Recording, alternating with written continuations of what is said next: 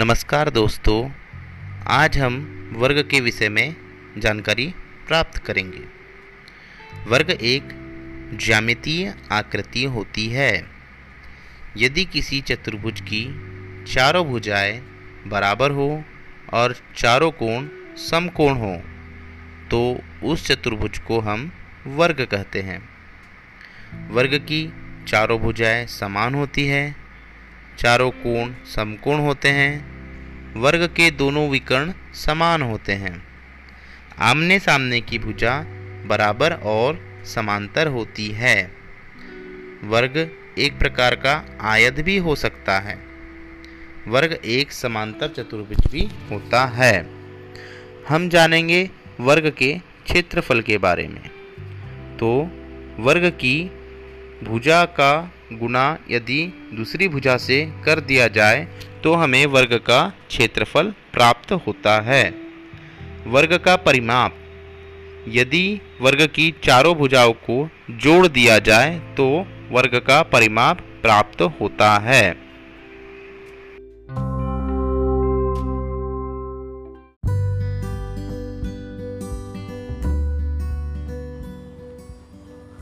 नमस्कार दोस्तों, आज हम जानेंगे भोजन के रूप में पौधों के किन भागों का उपयोग हम लोग करते हैं?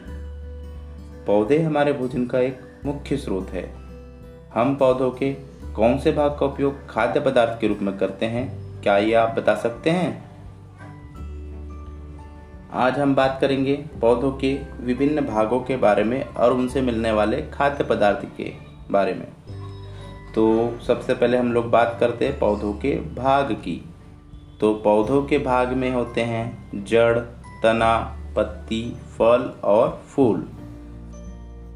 धान एक ऐसा पौधा है जिसके बीज को हम लोग खाद्य पदार्थ के रूप में उपयोग करते हैं।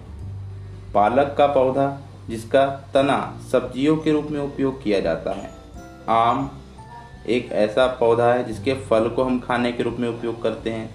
गाजर, यह एक प्रकार की जड़ होती है जिसे हम लोग खाद्य सामग्री के रूप में उपयोग करते हैं। वैसे ही आपने देखा होगा, आलू। आलू पौधे का एक तना भाग है, जिसे हम लोग खाद्य सामग्री के रूप में उपयोग करते हैं।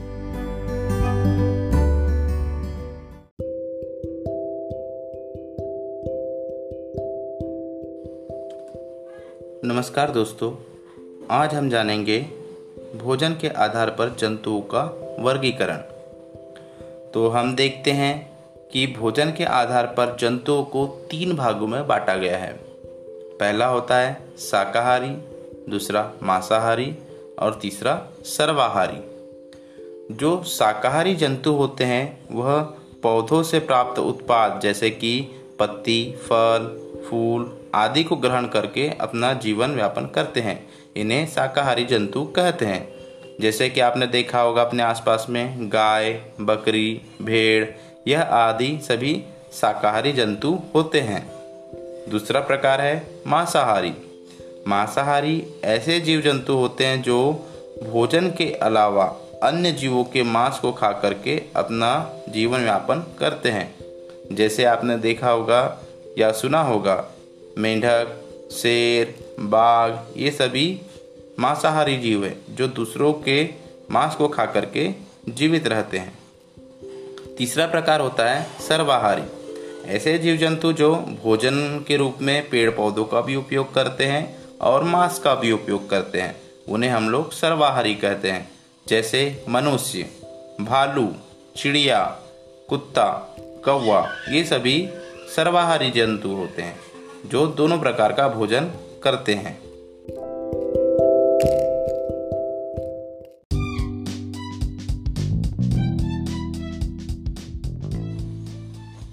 नमस्कार दोस्तों, आज हम जानेंगे भोजन क्या है और यह हमारे शरीर के लिए क्यों ज़रूरी होता है।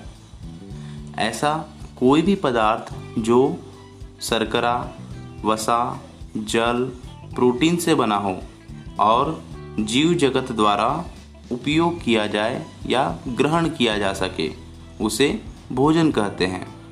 जीव न केवल जीवित रहने, बल्कि स्वस्थ और सक्रिय जीवन बिताने के लिए भोजन करते हैं। भोजन में अनेक पोषक तत्व होते हैं जो शरीर का विकास करते हैं, उसे स्वस्थ रखते हैं और शक्ति प्रदान करते हैं।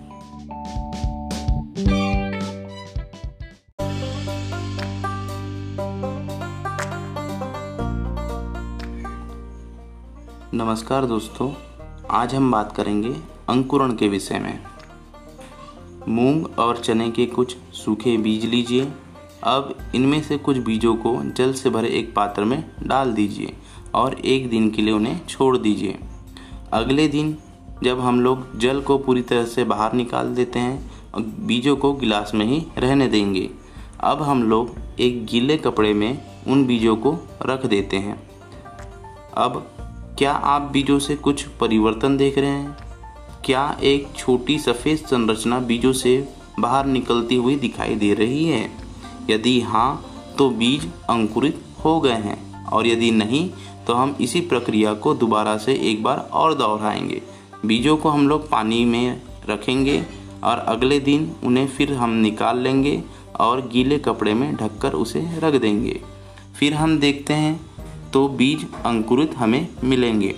इन बीजों को सावधानी से हम लोग धो कर के खा भी सकते हैं, उबाल सकते हैं, या इसमें मसाला डाल करके एक स्वादिष्ट स्वल्पाहार भी तैयार कर सकते हैं।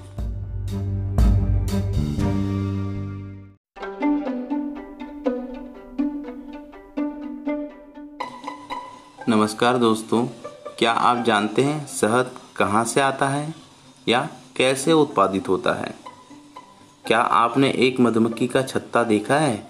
जहाँ बहुत सी मधुमक्खियाँ बिनबिनाया करती है।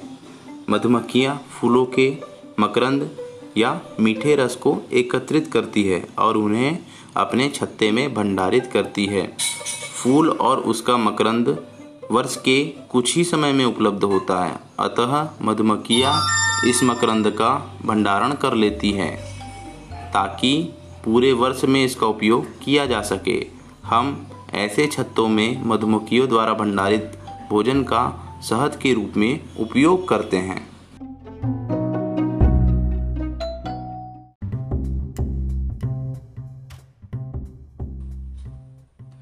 चलो चले स्कूल। आओ, कुछ बच्चों से मिले और देखें कैसे कैसे वो स्कूल तक पहुँचते हैं। बात है असम की।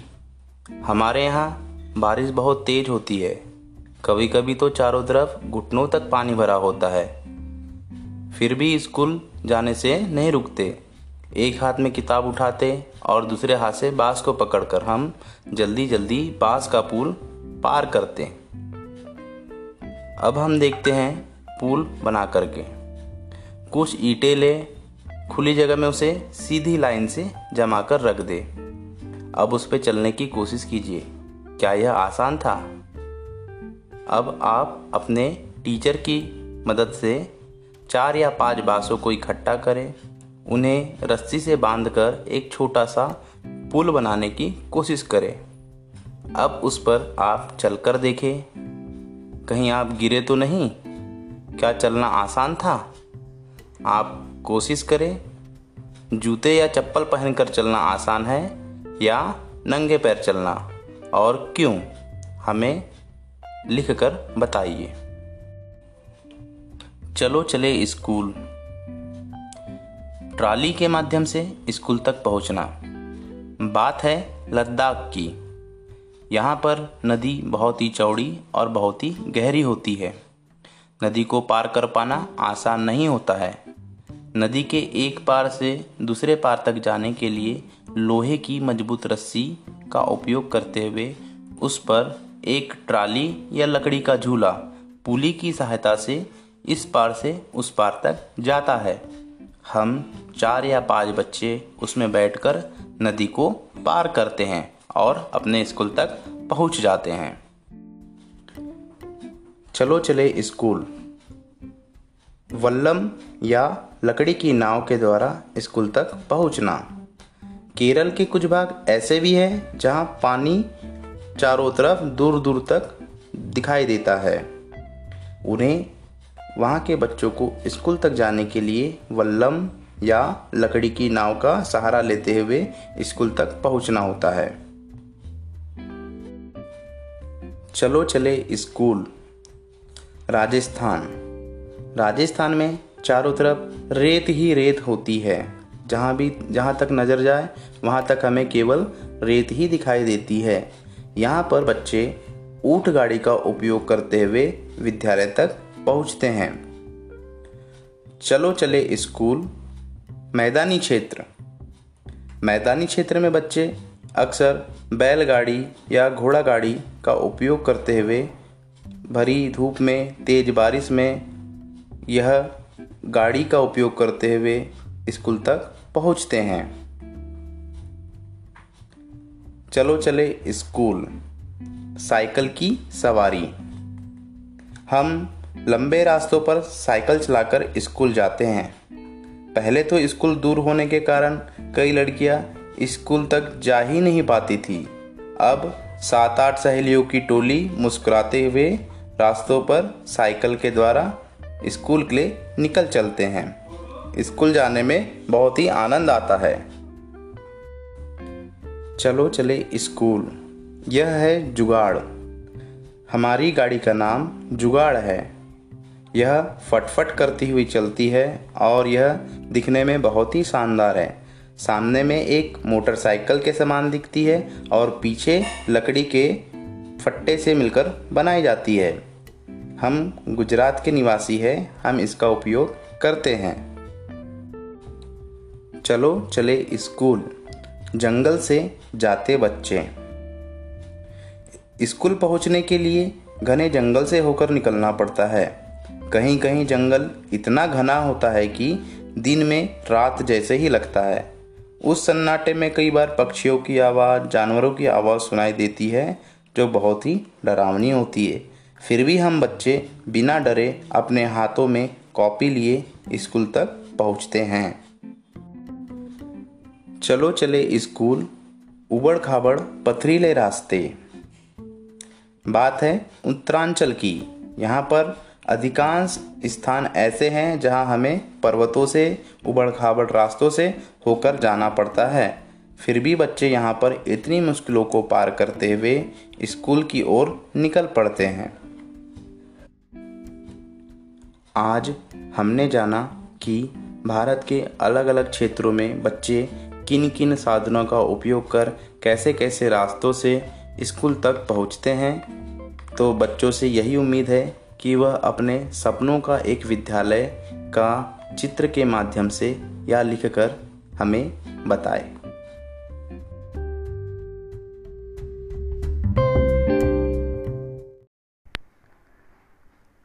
नमस्कार दोस्तों, आज हम बात करेंगे पाठ दो कक्षा चार, पर्यावरण की।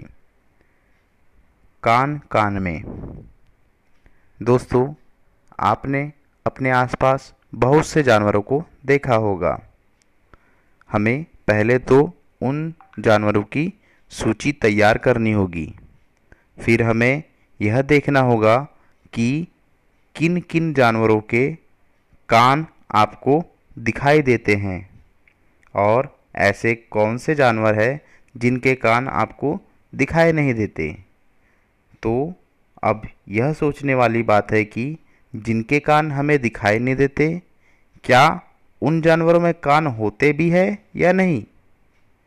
इसके लिए हमें अपने आसपास के जानवरों की सूची बनाना होगा तथा उनके बारे में जानकारी एकत्रित करनी होगी और अपने शिक्षकों से पूछते हुए उनकी सूची में आपको लिखना होगा कि उनके कान बाहर से दिखाई देते हैं या नहीं। अब हम देखेंगे त्वचा के आधार पर जानवरों की पहचान। दोस्तों, क्या आपने किसी भी जानवरों को देखते ही पहचान लिया? और कैसे पहचाना? क्या उसकी बनावट के आधार पर पहचाना? या रंग के आधार पर पहचाना?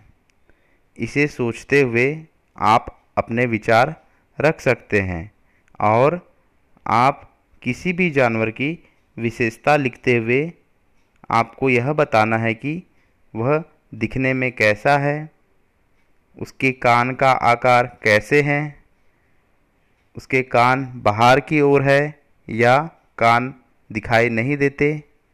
इस प्रकार से सूचीबद्ध करते हुए आपको उस जानवर की विशेषताएँ लिखना है।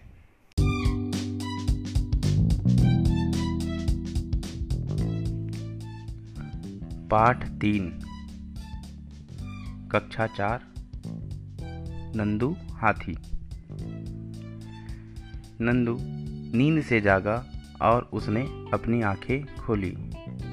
कुछ देर के लिए उसे पता ही नहीं चला कि वह कहाँ है। उसे लगा कि वह भूरे, स्लेटी पेड़ों के जंगल में है। उसने अपनी आँखें घुमाई, फिर उसे कुछ जाना पहचाना सा लगा। ओह, ये तो अम्मा है। जिसे वह भूरा जंगल समझ रहा था, वह उसके परिवार के साथियों के पैर और सूंड थी। सूरज आसमान में चमक रहा है। उसकी गर्मी अब तेज होने लगी है। नानी माँ ज़ोर से चिंगाड़ी, वे इस झुंड में सबसे बड़ी है। जंगल की तरफ़ चलने लगी। बाकी सभी हथनियों ने नानी माँ को जंगल की तरफ़ जाते देखा तो वे सब भी उनके पीछे चल दिए और मैं भी। जंगल पहुँचते ही झुंड बिखर गया। वे सभी अपने मनपसंद पत्ते और झाड़ियों को खाने के लिए अलग अलग हो गए। कुछ देर खाने के बाद सभी नदी की तरफ़ चलने लगे। सब बच्चे पानी में खेलने लगे। कुछ बड़ी हथनियाँ नदी किनारे मिट्टी पर लेट गई। नंदू ने अपने साथियों को एक दूसरे की पूछ खींचते हुए देखा। उसने सोचा, मैं बहुत छोटा हूँ। कहीं ये सब मेरे ऊपर न गिर जाए। वह अपने आसपास नहीं जाने के लिए इधर उधर देखने लगा। अम्मा ने नंदू को पानी की तरफ़ धकेला। मानो उसे पानी में खेलने के लिए कह रही हो। नंदू धीरे से पानी की तरफ़ चल दिया। उसे तो पानी में खेलना बहुत ही पसंद था। उसके दोस्त भी पानी में ही थे। पानी के पास पहुँचते ही पानी का एक फव्वारा नंदू के सिर पर गिरा। नंदू पूरा भीग गया। उसने देखा, यह उसके दोस्तों की शरारत है। वह मुस्कुराकर पानी में खेलने लगा। क्या आप जानते हैं, एक बड़ा हाथी दिन में सौ किलो से ज़्यादा पत्ते या झाड़ियाँ खा लेता है। हाथी बहुत कम आराम करते हैं। वह दिन में केवल दो या चार घंटे ही सोता है। हाथी को पानी और कीचड़ में खेलना बहुत ही अच्छा लगता है। उससे उसके शरीर को ठंडक मिलती है। वैसे उसके कान बहुत बड़े होते हैं। उसे गर्मी लगने पर वह उसे हिलाकर हवा करता है और अपने शरीर को ठंडा बनाए रखता है। ऐसे बहुत से जानवर हैं जो झुंड में रहते हैं। आपने किसी ऐसे जानवर को देखा है जो झुंड में रहते हैं? आप उनकी दिनचर्या के बारे में नोट करके अपने भाषा में लिखे।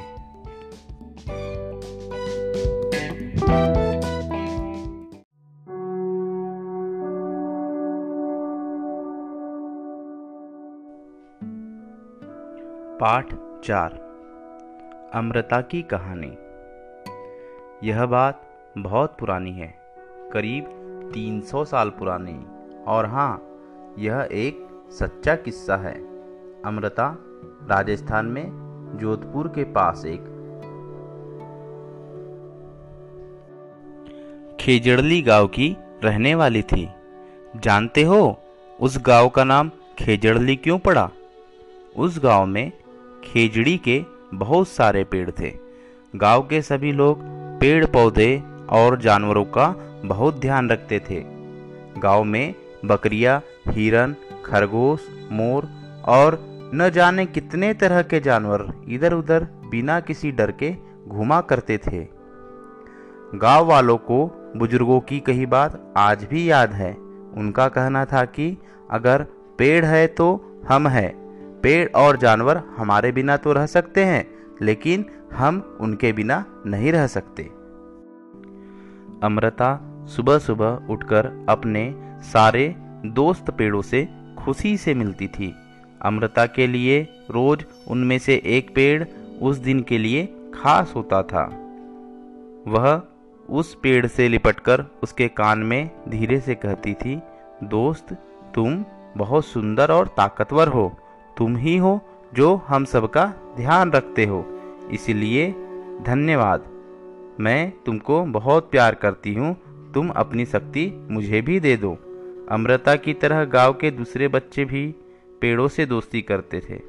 वह घंटों तक पेड़ों की छाया में खेलते थे। समय बीतता गया, अमृता बड़ी हो गई। एक दिन वह अपने पेड़ों से मिल रही थी। तभी उसने देखा कि कुछ अनजान लोग कुल्हाड़ी लेकर खड़े हैं। पूछने पर पता चला कि वे राजा के आदमी थे। राजा के कहने पर वे लकड़ी के लिए पेड़ काटने आए थे।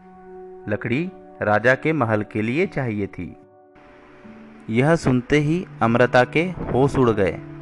उन आदमियों ने जिस पेड़ को काटने के लिए चुना अमृता उस पेड़ से लिपट गई।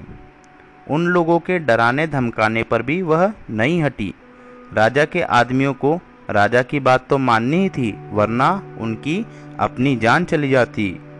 उनकी कुल्हाड़ी के एक ही वार से अमृता के पैरों से खून बहने लगा और वह गिर गई, लेकिन उसने पेड़ों को नहीं छोड़ा। अमृता को देखकर उसकी सहेलियों और गाँव के 300 से ज़्यादा लोगों ने पेड़ से लिपटकर अपनी जान दे दी। जब राजा को इस बात का पता चला तो उन्हें यह समझ नहीं आई कि लोग पेड़ के लिए अपनी जान भी दे सकते हैं। वे खुद वहाँ आए और स्वयं लोगों को पेड़ के प्रति प्यार को देखा। राजा पर गाँव वालों की बातों का बहुत गहरा असर पड़ा। उसने आदेश दिया कि इस इलाके में न कोई पेड़ काटेगा, न ही कोई शिकार करेगा। आज 300 साल बाद भी यहाँ के लोग, जो वैष्णोई कहलाते हैं, पेड़ों और जानवरों की रक्षा करते हैं। रेगिस्तान में होते हुए भी यह इलाका आज हरा भरा है। जानवर बिना किसी डर के यहाँ वहाँ घूम सकते हैं।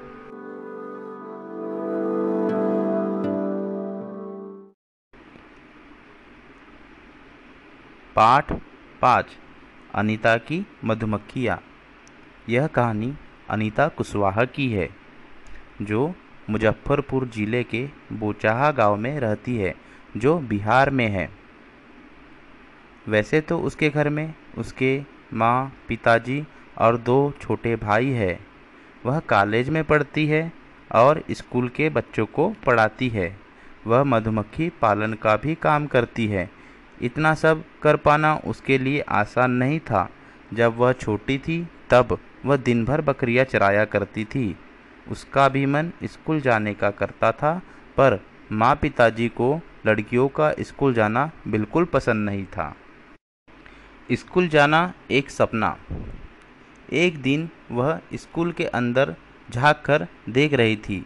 बच्चों को देखकर उसको बहुत ही अच्छा लगा। वह अपने आप को रोक नहीं पाई। बच्चों की कतार में जाकर वह चुपके से बैठ गई। उसे बहुत अच्छा लगा। घर जाते ही उसने हिम्मत करके माँ पिताजी को स्कूल के बारे में बताया। उन्होंने उसे बिल्कुल मना कर दिया। उस दिन वह घर पे बहुत रोई। उसके गाँव में एक टीचर ने उसके माँ पिताजी को समझाया कि पढ़ाई करना कितना ज़रूरी है? उन्होंने बताया कि पाँचवीं तक की पढ़ाई पर कोई खर्च नहीं आता। पढ़ना तो सब बच्चों का हक है। उसे पता नहीं, उसके माता पिता कैसे मान गए? उन्होंने उसे स्कूल भेजना शुरू कर दिया। स्कूल में वह बहुत नंबर तो नहीं लाती थी, पर टीचर से बहुत सवाल करती थी। देखते ही देखते पाँच साल बीत गए। उसने पाँचवीं की कक्षा पास कर ली। उसे पता चला कि छठवीं से अब खर्च बढ़ जाएगा। उसके माता पिता ने उन्हें स्कूल छोड़ देने के लिए कहा, पर वह पढ़ना चाहती थी। उसने अपने से छोटे बच्चों को पढ़ाना शुरू किया। उससे जो पैसे मिल जाते, उससे वह आगे की पढ़ाई कर पाई। धीरे धीरे उसने गाँव वालों को समझाना शुरू किया कि सभी लड़कियों को स्कूल भेजे। घर में माँ पिता के रोकने के बाद भी उसने यह काम जारी रखा। माता पिता ने भी उसकी मदद करना शुरू कर दिया। घर का सारा काम उसकी माँ कर लेती और उसे पढ़ने के लिए काफ़ी समय मिलने लगा। स्कूल से मधुमक्खी पालन तक। उनके इलाके में बहुत सारे लीची के पेड़ हुआ करते हैं। लीची के पेड़ मधुमक्खियों को बहुत लुभाते हैं, इसलिए यहाँ के लोग मधुमक्खियों को पालकर शहद बनाने का काम करते हैं। उसने भी सोचा कि क्यों ना वह मधुमक्खी को पाल ले। अब वह गाँव में मधुमक्खी पालन के लिए एक सरकारी कोर्स में उसने भाग लिया। कोर्स में भाग लेने वाले में वह एक अकेली लड़की थी। ट्रेनिंग में उसे पता चला कि अक्टूबर से दिसंबर तक मधुमक्खी अंडे देती है।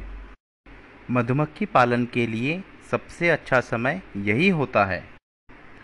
उसने मधुमक्खी पालन का कोर्स कर लिया, लेकिन अपना काम शुरू करने के लिए उसके पास पैसे नहीं थे। उसने कुछ समय का इंतज़ार किया, बच्चों को पढ़ाकर उसने पाँच हज़ार रुपये जमा किए। इन पैसों से उसने मधुमक्खी पालने के लिए दो बक्से खरीदे। एक बक्से की कीमत दो हज़ार रुपये थी। बाकी बचे पैसे से उसने मीठा घोल बनाने के लिए चीनी और छत्ते को साफ़ करने के लिए दवाइयाँ खरीदी। सितंबर का महीना था। दिसंबर तक मेरे पास इतनी मधुमक्खियाँ हो गई कि दो बक्से कम पड़ गए। मैंने दो बक्से और ख़रीदे।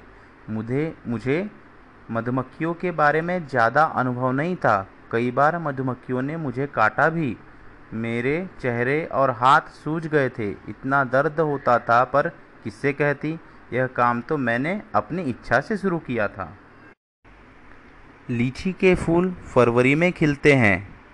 अनीता के पास चार बक्से थे।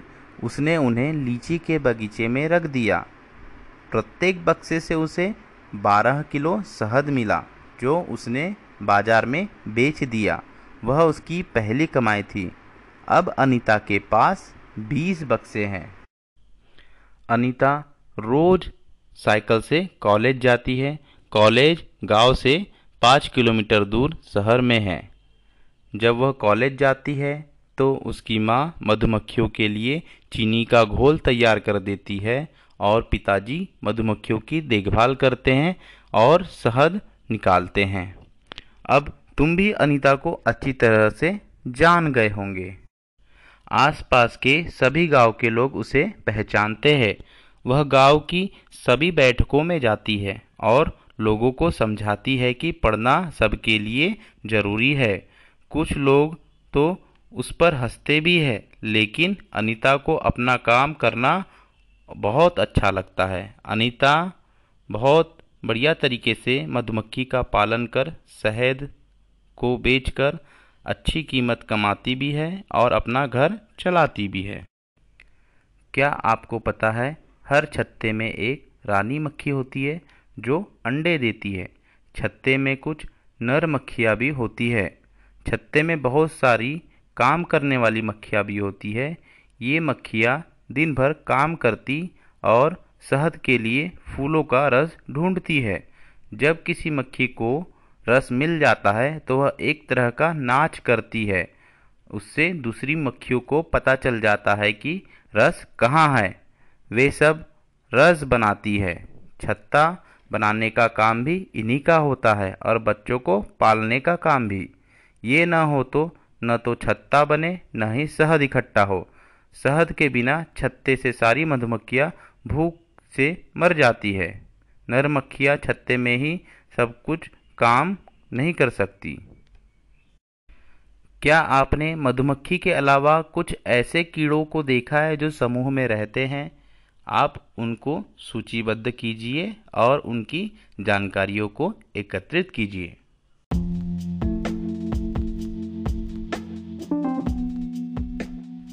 पाठ छ। ओमना का सफ़र। ओमना और उसकी पक्की सहेली राधा बहुत खुश थी। वे साथ साथ ट्रेन से केरल जो जा रही थी ओमना जा रही थी अपने नानी के घर और राधा अपने परिवार के साथ छुट्टियाँ मनाने। ओमना के अप्पा ही गए थे दोनों परिवार के लिए टिकट बुक कराने। सफ़र से दो दिन पहले ही राधा साइकिल से गिर गई और उसके दाएँ पैर की हड्डी टूट गई। डॉक्टर ने छः हफ्तों के लिए उसकी दाई टांग पर प्लास्टर चढ़ा दिया और चलने फिरने से भी मना कर दिया। राधा के परिवार ने अपनी टिकट रद्द कर दी। राधा और ओमना बहुत उदास हो गई। कितनी तैयारी की थी दोनों ने? दोनों ने मिलकर बहुत ही अच्छे तरीके से जाने की तैयारी जो की थी, राधा की माँ ने एक उपाय सुझाया।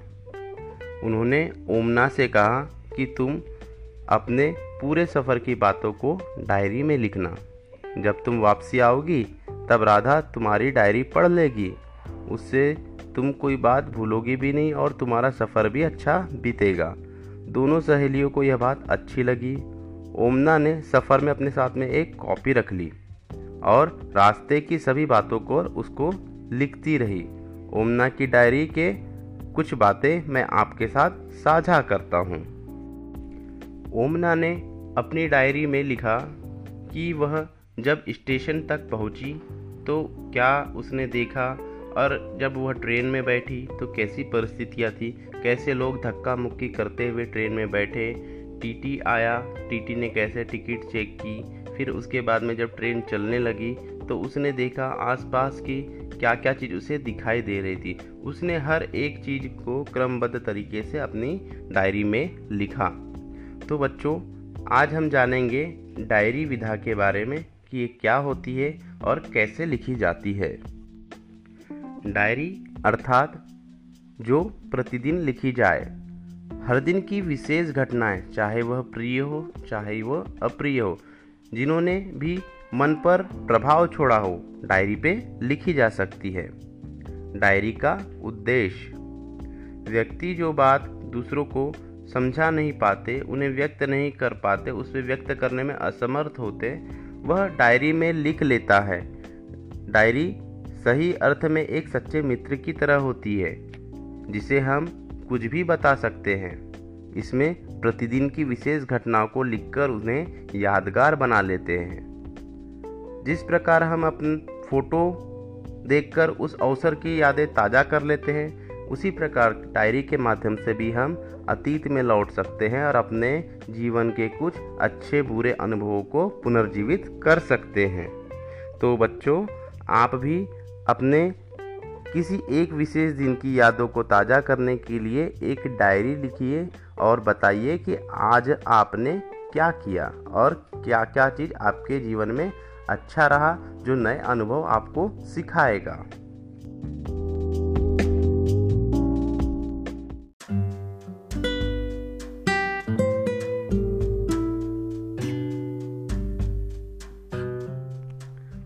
पाठ दस।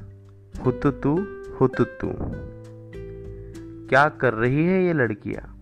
आउट आउट की आवाज़ आ रही है। तो मतलब साफ़ है कि कोई खेल खेला जा रहा है। तुम इस खेल को किस नाम से जानती हो? हुतुतु, छू किटकिट, कबड्डी या और कुछ? श्यामला को जब छह लड़कियों ने घेर कर पकड़ लिया तो सबको लगा कि वह आउट हो गई है। किसी ने उसके पैर दबोचे, किसी ने हाथ और किसी ने कमर। पर श्यामला कहाँ छोड़ने वाली थी? घिसट घिसट कर उसने बीच की लाइन को छू ही लिया। श्यामला जब बीच की लाइन को छू तो दूसरी पाले की सारी लड़कियों ने उसको पकड़ रखा था। इसलिए वे सारी लड़कियाँ आउट हो गई, परंतु रोजी बहस करने लगी। उसका कहना था कि श्यामला तो आउट हो गई है। उसकी सांस टूट गई थी, इसलिए उसकी टीम आउट नहीं हुई है। श्यामला अड़ गई कि उसकी सांस नहीं टूटी थी। उसने पूछा कि अगर सांस टूटी ही नहीं थी तो तुमने उसे दबोच क्यों रखा था? काफ़ी बहस हुई, परंतु अंत में श्यामला की जीत हुई। कबड्डी का खेल। तो ऐसा ही है ना कबड्डी का खेल? खींचातानी ज़ोर झपाट, दम लगाना, खींचना, चिल्लाना, मिट्टी में घसीटना। है तो हो हल्ले वाला खेल, पर इसमें बहुत सारे नियम भी है। मज़ा भी खूब आता है, कसरत भी पूरी होती है। सांस रोककर कबड्डी कबड्डी बोलना, दौड़ना, भागना। साथ में दूसरे पाले के लोगों को छूने की कोशिश भी करो। जितनी देर तक सांस रोक लोगे, उतनी दूसरे पाले के लोगों के सामने आप कमाल दिखा पाओगे। कबड्डी के खेल में शरीर और दिमाग दोनों को चलाना पड़ता है। खींचने रोकने में ताकत लगाओ। साथ ही सोचो कि दूसरी की टीम के पाले में किधर से कैसे घुसे। कौन है जिसको जल्दी छूकर अपने पाले में लौट आए? अगर पकड़े गए तो बीच की लाइन को कैसे छुए? अगली बार जब भी कबड्डी खेलो, तब ध्यान देना कि आँख हाथ, पैर का कितना ज़बरदस्त तालमेल रखना पड़ता है। तो बच्चों, बताइए कि आपने कबड्डी खेली है? क्या तुम्हारे स्कूल में लड़कियाँ कबड्डी खेलती है? क्या लड़कियों की कोई कबड्डी की टीम है? अच्छा बताओ, तुम्हारी दीदी और नानी या दादी, किसी ने कबड्डी खेली है? आज घर जाकर आपको पता लगाना है।